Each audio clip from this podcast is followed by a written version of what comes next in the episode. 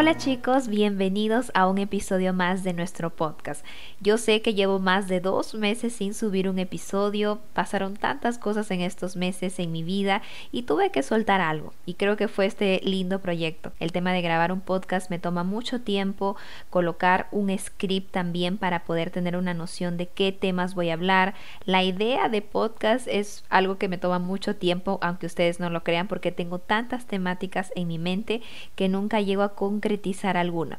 Entonces, bueno, me senté, escribí este script y aquí estoy nuevamente. En estos meses también noté que el alcance del podcast está siendo más grande, así que si son nuevos por aquí y cayeron por casualidad o por sugerencia de Spotify, sean súper bienvenidos. Mi nombre es Alejandra, soy psicóloga y actualmente brindo psicoterapia de forma online para adultos. Realmente espero que el contenido esté siendo fácil de entender y que principalmente les genere una reflexión cada vez que finaliza un episodio. Ya saben que el tiene que ser aplicado porque si no es como tener una llave colgada en nuestro cuello sin uso, sin abrir una puerta llena de posibilidades y cambios significativos. Y el día de hoy quería hablar de un tema que considero muy interesante porque tal vez muchos de ustedes lo consideran como algo bueno, una característica que trae más beneficios a nuestra vida. Y me gustaría que puedan entender mejor de dónde proviene el llamado perfeccionismo y cómo puede estar afectando nuestra vida y nuestra salud mental. ¿Quién sabe entraste a este episodio sin pensar que tenías ciertos pensamientos, exigencias y comportamientos que te colocan dentro de este patrón? Así que vamos a comenzar.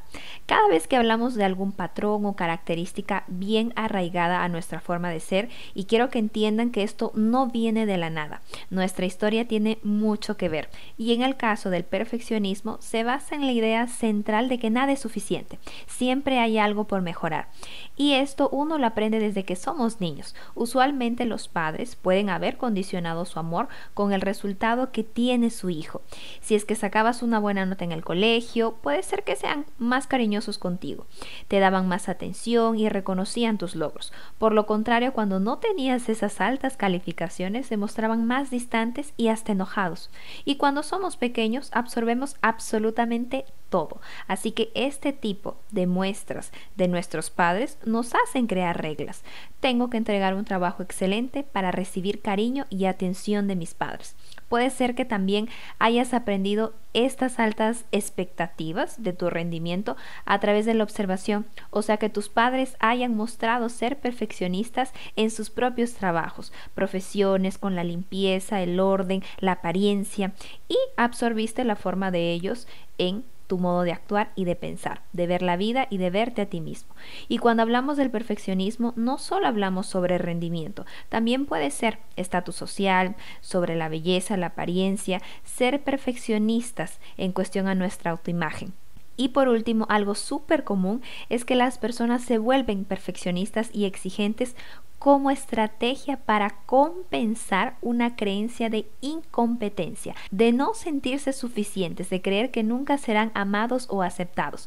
Personas que desde pequeños fueron rechazados muchas veces buscan la perfección y se colocan altos patrones que deberían cumplir para asegurarse de que nadie vea ese lado defectuoso o incapaz, que al final de todo es como en realidad ellos se sienten internamente. Entonces, ahora que entendimos que esto tiene una base que se forma desde pequeños, podemos pasar a los pensamientos y comportamientos comunes que tienen las personas perfeccionistas.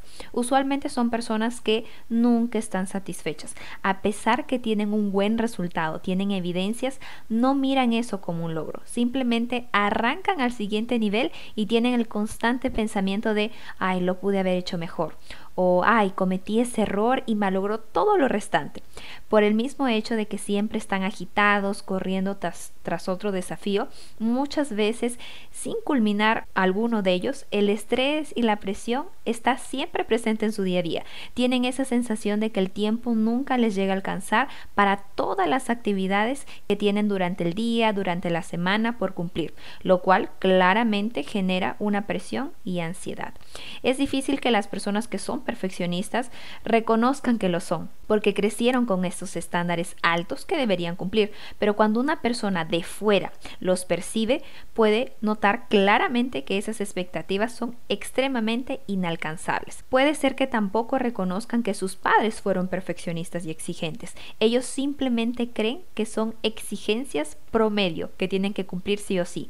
Y sin darse cuenta, las personas perfeccionistas nunca terminan satisfechas. Así digan, cuando me titule en tal y tal cosa, me sentiré exitosa. Y la verdad que esto nunca sucede, porque como les vuelvo a mencionar, siempre tienen una sed de más y más, de que esos logros no son suficientes, de que necesitan ser los mejores en su área, necesitan siempre entregar un trabajo con un excelente resultado. Si no, eso los convierte en una persona o en personas incompetentes. Todo este ciclo genera todo el tiempo que se sientan con prisa, inquietos, estresados, cargados de presión y terminan agobiándose. El día de hoy yo atiendo muchos pacientes que tienen este tipo de pensamiento, este tipo de creencia, comportamiento y claramente todo siempre termina siendo relacionado con el estilo de crianza que recibieron y obviamente las experiencias que vivieron. Cuando tienen un proyecto o desafío importante, como tienen claro que necesitan cumplir todas esas expectativas y de la mayoría de personas cerca de su círculo, empieza a ser agobiante cumplirlas. Posponen tanto esas actividades, esos proyectos, porque le encuentran muchas imperfecciones y es así donde comienza a sabotear ese proceso, ese proceso importante en su vida. No saca ese proyecto de una hoja de papel para convertirlo en una realidad. Lo más triste es que creyendo que con cada desafío que enfrentan se sentirán felices, sucede todo lo contrario. Entonces, como no hay satisfacción, no hay autorrecompensa y sin eso uno se siente vacío y deprimido. Entonces, además de generar una presión, una ansiedad, la persona empieza a sentirse triste y empieza a tener un humor mucho más desanimado. Ellos corren tanto en la vida, pero sin un camino en sí. Entonces lo peor es que no están direccionando su vida a lo que realmente está alineado a sus valores y sí a buscar el reconocimiento de los demás, porque en el fondo no se sienten amados por quienes son realmente. Y simplemente quieren ser los mejores, entregar todo o nada. Y sabemos que la vida no funciona así. Y la vida es más que eso.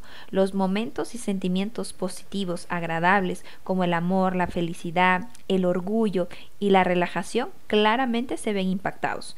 Y son personas que tienen dificultad para descansar todo tiene que estar calculado hasta el tiempo en el que interactúan con los demás. Y aquí entra la típica frase de no puedo perder el tiempo descansando, no puedo perder el tiempo saliendo con mis amigos, porque recuerden, nunca es suficiente, tengo que continuar haciendo algo productivo. Su valor es netamente colocado en cuánto producen y cuánto éxito alcanzan y cómo es que entregan ese resultado, cuánta competencia muestra. Entonces, ¿qué podemos hacer para poder trabajar este tipo de patrón perfeccionista? Primero, observa en qué área de tu vida está más presente esas altas exigencias. ¿Dónde sientes una presión constante? Identifica ese punto. Segundo, Haz una lista de ventajas que obtienes a la hora de mantener esas normas en tu vida cotidiana. Te trae como beneficios el éxito, la posición social, el orden. Por ejemplo, te hace sentir especial ser así de exigente. Puedes comprar lo que quieras con ese dinero que tienes a través de tu exigencia. Sientes que la gente te envidia y eso te hace sentir bien. Todo eso puede estar reforzando tus exigencias en acción. Ahora vamos a hacer una lista de desventajas. ¿Qué es lo que estás sacrificando en tu vida para mantener ese camino, esas altas exigencias? Estás físicamente y mentalmente exhausto. No te diviertes nunca en tu vida. No tienes tiempo ni para ti mismo. Tu salud está siendo afectada. Puedes tener colon irritable, puedes sentir la tensión muscular todo el tiempo. Puede ser que de cualquier forma, con todos los éxitos, entre comillas, que hayas tenido, no te sientas feliz. Entonces anota todo eso.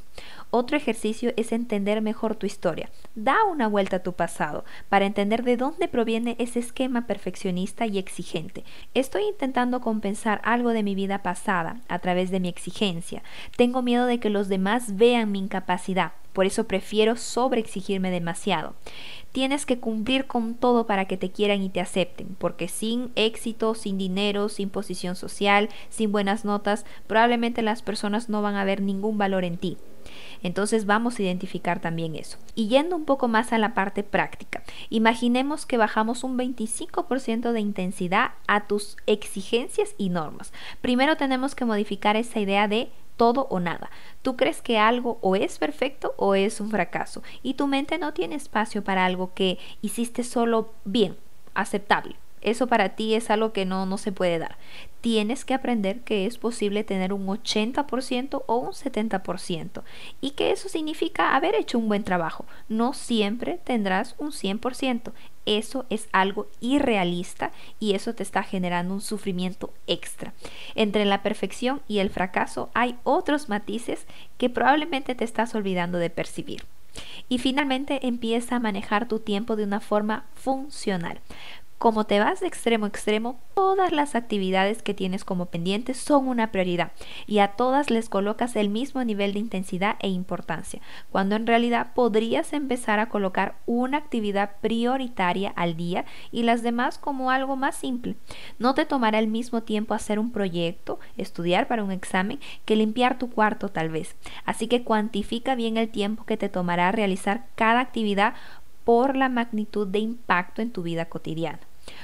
Poco a poco cambia tus horarios inflexibles para hacer actividades que te permitan satisfacer tus necesidades internas. Haz el intento.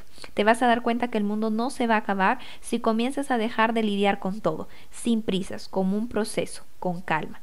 Y si es necesario, pide ayuda a alguien cercano, que sea una persona tal vez un poco más flexible, un familiar, un amigo, una persona que tenga una postura más relajada con sus actividades, para que tengas una orientación de los puntos de tus pendientes y exigencias en donde estás siendo muy rígido. Espero que realmente este episodio haya sido de ayuda para ustedes si es que te identificaste con este tipo de creencia de es todo nada, ese tipo de pensamiento y comportamiento que te ayuda a compensar tal vez muchas cosas que sucedieron en tu pasado. Como siempre, de nada sirve que esto quede solo en tu mente se debe ir colocando en práctica. Por eso les dejo siempre ejercicios al final de cada episodio. Sal de la necesidad del perfecto orden, éxito, posición social, apariencia perfecta y a cambio tendrás más calidad de vida y satisfacción emocional en tu vida y con las relaciones interpersonales que tienes. Recuerda que de nada sirve las mejores notas del mundo, los mejores puestos del mundo si por dentro te sientes vacío por la insatisfacción que sientes. De nada sirve todo el dinero del mundo si nunca lo vas a disfrutar con las personas queridas. Nuevamente recuerden esto, vivir en extremos no es vivir. No se olviden seguirme en mi Instagram, que subo más contenido por allá de psicología, interactúo más con ustedes. Estoy como Allen Psicología. Eh, me pueden seguir, compartir el podcast, compartir este episodio, que me ayudaré muchísimo a seguir continuando eh, creando contenido para ustedes. Y sin nada más que decirles, los veo en el próximo episodio. Chao.